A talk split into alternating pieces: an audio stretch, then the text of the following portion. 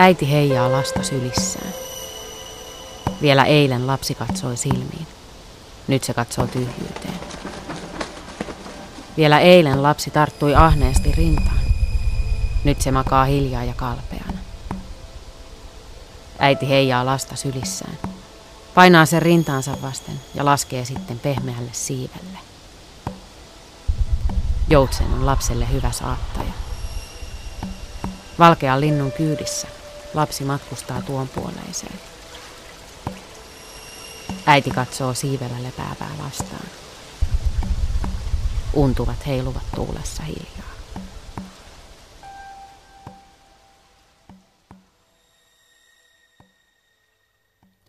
Karjalan alueella tehdyissä arkeologisissa kaivauksissa tehtiin erikoinen löytö. Haudasta löytyi pieni lapsi, joka oli laskettu hautaan joutsenen siipi alusenaan. Joutsen on useilla kansoilla ollut kuoleman sanansaattaja ja maailmojen välillä matkustaja. Niin myös meillä Suomessa. Laulujoutsen tapettiin täältä melkein sukupuuttoon. Mutta nykyään uutteran suojelutyön tuloksena joutsenet ovat lisääntyneet runsaasti. Niistä on tullut arkipäiväisiä. Usein ne ovat pesiään suojellessaan jopa mökkirantojen riesa. Vaikka laulujoutsen on Suomen kansallislintu, alkaa joutsenten myyttinen luonne unohtua. Silti, edelleen, kun kesäisenä iltana joutsen lehahtaa sumuiselta järveltä lentoon, on siinä jumalallista taikaa.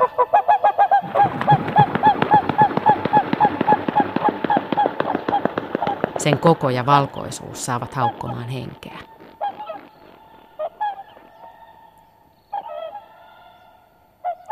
Joutsen on upea ilmestys. Ei ole ihme, että monet kansat ovat pitäneet sitä pyhänä lintuna. Joutsen on ollut tärkeä jumalhahmo pohjoisilla alueilla, meiltä laajan Siperian kautta Kiinaan ja Japaniin. Viron entinen presidentti Lennart Meri on kutsunut Itämeren alueen kansoja vesilinnun kansaksi. Joutsen oli karhun ja hirven rinnalla yksi Itämeren suomalaisten heimojen pyhistä eläimistä – jumalallisista esiisistä. Lintujen ajateltiin toimivan viestinviejinä tämän ja tuon puoleisen välillä, niin myös joutsenen. Vainajien asuinsijat sijaitsivat alisessa maailmassa. Kun puolisukeltajiin kuuluva joutsen kurotti pitkän kaulansa vedenpinnan alapuolelle, sen uskottiin olevan suorassa yhteydessä tuon puoleiseen. Taivaalla lentävän joutsenen tähtikuvion ajateltiin näyttävän muuttolinnuille suuntaa. Sen opastamana ne osasivat lentää linnunrataa pitkin paratiisimaiseen lintukotoon. Meille suomalaisille tärkein myyttinen joutsenhahmo on Tuonelan joutsen. Se on yksi Kalevalan tunnetuimpia eläinhahmoja. Lemminkäinen saa louhelta tehtävän. Hänen pitää ampua joesta joutsen, virrasta vihanta lintu, tuonen mustasta joesta pyhän virran pyörtehestä. Lintu pitää pyydystää yhdellä yrittämällä, yhden nuolen nostamalta. Ja siinä se sitten oikeastaan on. Muuta tietoa ei kansalliseepos Tuonella joutsenesta anna. Lemminkäinenkin saa surmansa ennen kuin ehtii joutsenen kimppuun. Vaikka Kalevala ja kansanrunous kertovat Tuonelan joutsenesta vain vähän, on sen mytologiaa vahvistanut kansallisromanttinen taide – Tuonelan joutsen ui Akseli Galenkallelan lemminkäisen äititeoksessa. Se on Eino Leinon symbolistinen runonäytelmä ja Sibeliuksen lemminkäissarjan osa. Kuoleman symbolina Tuonelan joutsen on lohduttava ja kaunis. Viileässä vedessä ääneti uiva lintu vie ajatukset ikuiseen tyhjyyteen. Kaikessa synkkyydessään Tuonella näyttäytyy rauhan ja hiljaisuuden paikkana.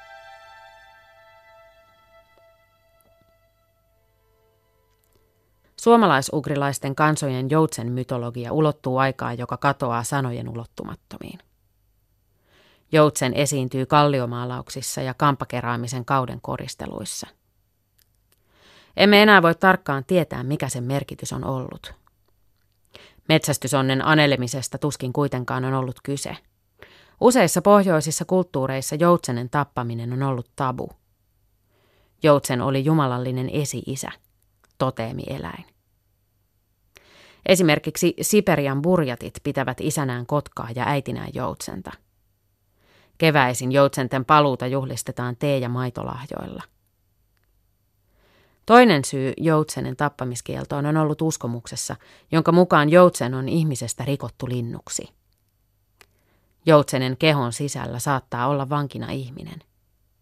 Siksi sen ääni muistuttaa ihmisen valitusta.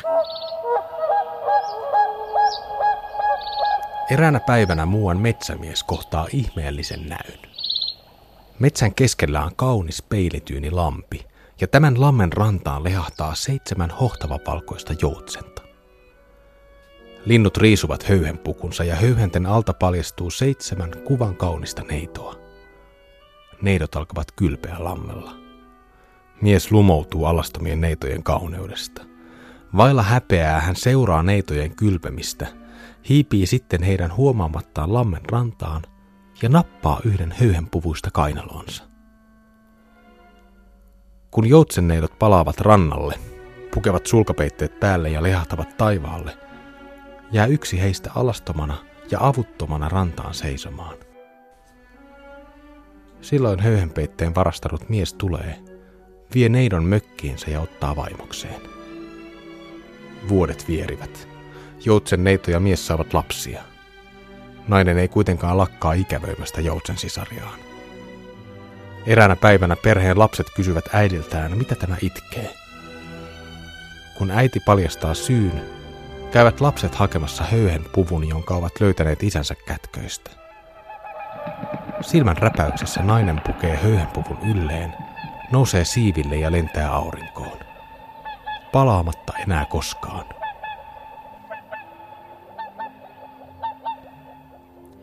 Joutsenneito-myyttiä on kerrottu pohjoisella pallonpuoliskolla Irlannista Siperian kautta Japaniin.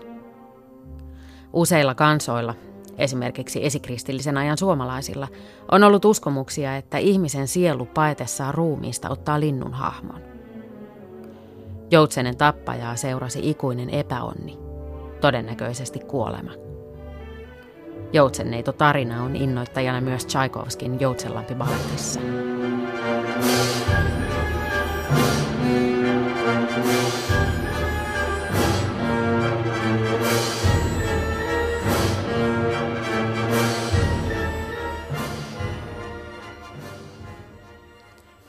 Myös antiikin Kreikan mytologiaan liittyy tarinoita joutseneksi muuttuvista ihmisistä tai jumalista. Tunnetuimmassa ylijumala Zeus ottaa joutsenen hahmon vietellessään kauniin Ledaneidon.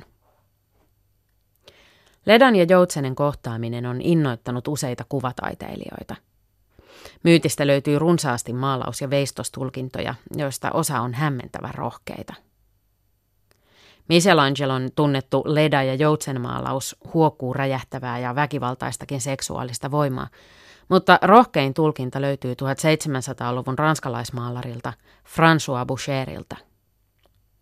En paljasta muuta, mutta joutsenen kaula saa maalauksessa varsin fallisia ulottuvuuksia. Käykää itse googlaamassa, jos taidehistoriallinen tirkistely kiinnostaa. Ja kuitenkin kiinnostaa, eli François Boucher. Ledan ja Joutsenen tarina menee näin. Ylijumala Zeus rakastui, jälleen kerran, kuolevaiseen naiseen. Tällä kertaa kyseessä oli Spartan kuninkaan Tyndareuksen kaunis puoliso Leda. Zeus vietti päivät pitkät vakoille Ledaa valtaistuimeltaan Olymposvuorelta, kunnes eräänä päivänä kiusaus kävi Jumalalle liian suureksi. Zeus punoi juonen – hän muutti itsensä uljaaksi kauniiksi joutseneksi ja lehahti siivilleen. Joutsenen hahmoinen Zeus lennähti Ledan luo. Zeus valehteli sujuvasti tarvitsevansa apua. Hän väitti, että ilkeä kotka jahtaa joutsen poloa. Leda uskoi viattoman näköisen joutsenen tarina ja otti sen suojiinsa. Joutsenen hahmoinen ylijumala lirkutteli Ledalle minkä ehti, ja sai kuin saikin naisen ihastumaan itseensä. Leda päästi joutsenen vuoteeseensa. Ja yön pimeinä tunteina tapahtui se kaunein, mitä ihmisen ja linnun välillä voi tapahtua. Samana yönä Leda kuitenkin makasi myös miehensä kanssa. Tapahtumien seurauksena Leda tuli raskaaksi ja synnytti kaksi munaa. Munista syntyivät kuuluisat Rojan Helena, Klytaimestra, Castor ja Polydeukkees. Euroopassa oli 1600-luvun lopulle käytössä sanonta, että joku oli harvinainen kuin musta joutsen. Käytännössä se tarkoitti sitä, että asiaa, josta puhuttiin, ei ollut edes olemassa. Ilmaisu tunnettiin jo antiikissa. Sanonta alkoi kuitenkin menettää merkitystään, kun vuonna 1697 luonnontutkija Willem de Vlaming teki ensimmäisen havainnon mustasta joutsenesta – Eurooppalaisen tavan mukaan mustat eläimet ylipäänsä liitettiin paholaiseen ja yön pimeisiin voimiin, varsinkin jos ne olivat harvinaisia. Sama kohtalo on ollut mustilla joutsenilla. Toisella puolen maapalloa, Australiassa, mustat joutsenet ovat yleisiä. Musta joutsen on Australiassa tavallinen vaakunaeläin.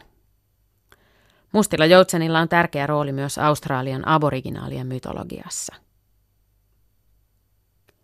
Useimmiten joutsen myyteissä korostuu kuitenkin niiden valkoisuus. Norjalaisessa mytologiassa Jumalten valtakunnassa Asgardissa on pyhä Urdin kaivo. Kaivosta käy juomassa kaksi joutsenta. Joutsenten lisäksi kaivon vedestä nauttivat nornat, suuret ennustajattaret, jotka päättävät ihmiskunnan kohtalosta – Eddataruston mukaan kaivon vesi on niin pyhää ja puhdasta, että kaikki, jotka sitä nauttivat, muuttuvat valkoisiksi. Urt-kaivon joutsenista ovat saaneet alkunsa kaikki maailman joutsenet. Intialaisessa tarustossa joutsen liitetään taiteen ja viisauden jumalattareen Sarasvatiin. Joutsen on Sarasvatin seuralainen ja kulkuneuvo, vahana – jos Sarasvatin joutsenelle juottaa maidon ja veden sekoitusta, se osaa juoda seoksesta pelkän maidon. Joutsen symboloi oikean ja väärän, hyvän ja pahan erottamista toisistaan. Myös kreikkalaisessa mytologiassa joutsen esiintyy kulkuneuvona. Se vetää Adoniksen ja Apollon vaunuja ja toimii kauneuden jumalatar Afroditten ratsuna. Kristillisessä symboliikassa joutsen edustaa viattomuutta ja puhtautta. Se on liitetty neitsyt Mariaan, niin kuin melkein kaikki valkoiset eläimet. Esimerkiksi joissain osissa Pohjois-Venäjää on juhlistettu Marian syntymää vapauttamalla luontoon kaksi joutsenta. Toisaalta joutsenta on pidetty Jeesuksen vertauskuvana. Ristillä kuolinhetkensä julkihuutava vapahtaja vertautuu viimeistä lauluaan laulavaan kuolevaan joutseneen.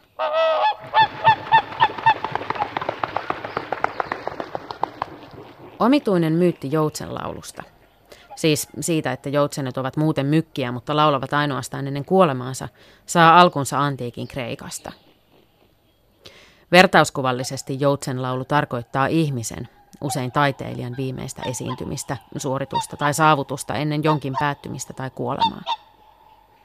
Ensimmäinen maininta tästä vertauksesta tiedetään näytelmäkirjailija Aiskylokselta vuodelta 1508 ennen Kristusta.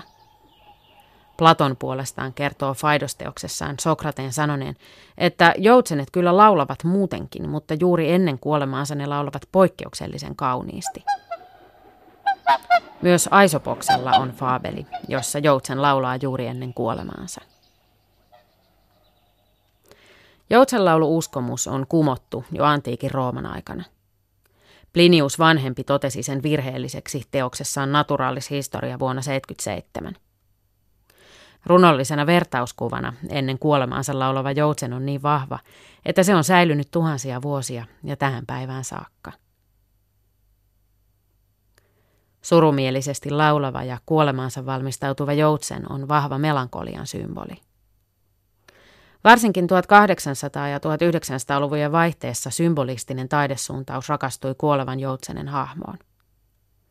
Symbolismi teki joutsenesta taiteen ja taiteilijuuden vertauskuvan. Taiteilijan tehtävänä oli tavoitella ideaalia kauneutta. Mutta ideaalin kauneuden haaveessa on se ongelma, että se on saavuttamatonta. Unien ja fantasian kautta ideaalista kauneudesta oli mahdollista tavoittaa edes häivähdys. Hauras kuin joutseneen siiven hipaisu. Taiteilijan tehtävä oli välittää tuo häivähdys eteenpäin. Eino Leinon symbolistisessa Tuonelan joutsen näytelmässä Lemminkäinen vertautuu taiteilijaan, joka pakenee maailman pienuutta ja ahdistavuutta Tuonelaan. Myös taiteilija Lemminkäinen etsii ideaalia kauneutta. Mun syömeni valolle sykkää. Mä tahdon ampua joutsenen ja kuulla kuoleman laulun sen. Hän oli niin valkea vaipaltaan. Nyt ylläni yö on musta. Suomalaisessa kansanperinteessäkin tunnetaan myytti siitä, etteivät joutsenet laula kuin kuollessaan. Maria Paasion kirjasta Synnyt löytyy Vihdistä 60-luvulta tallennettu kertomus. Siinä joutsenlaulu mytologiaan kietoutuu yllättäen suomalainen perisynti, kateus. No, jos kerran joutsen on Suomen kansallislintu, niin kai sen pitää meikäläisessä perinteessä imeä itseensä myös suomalaisia luonteenpiirteitä. Luodessaan linnut, Jumala antoi joutsenellekin laulunlahjan. Mutta kun ylpeä joutsen ei voinut laulullaan vetää vertoja satakielen kanssa, niin kateudesta tätä kohtaan se kerran muuttomatkallaan houkutteli satakielen selkäänsä, uidessaan meren poikki, luvaten viedä sen toiselle rannalle. Satakieli uskoi joutsenta ja meni sen selkään. Mutta keskellä merta joutsen äkkiä sukelsi veden alle ja satakieli hukkui.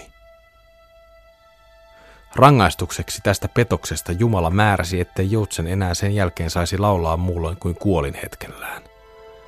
Ja niin tapahtuikin. Nyt kun joutsen laulaa, on sen kuolin hetki lähellä.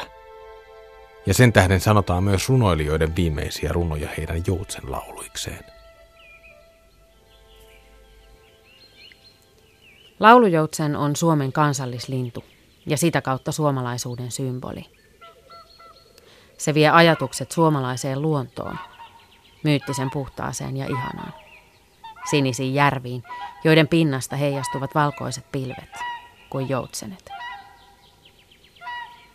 1900-luvun alussa uurastimme ahkerasti päästäksemme joutsenista eroon.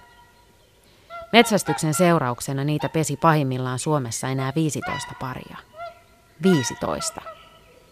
Nyt niitä on taas paljon jopa 7000 paria.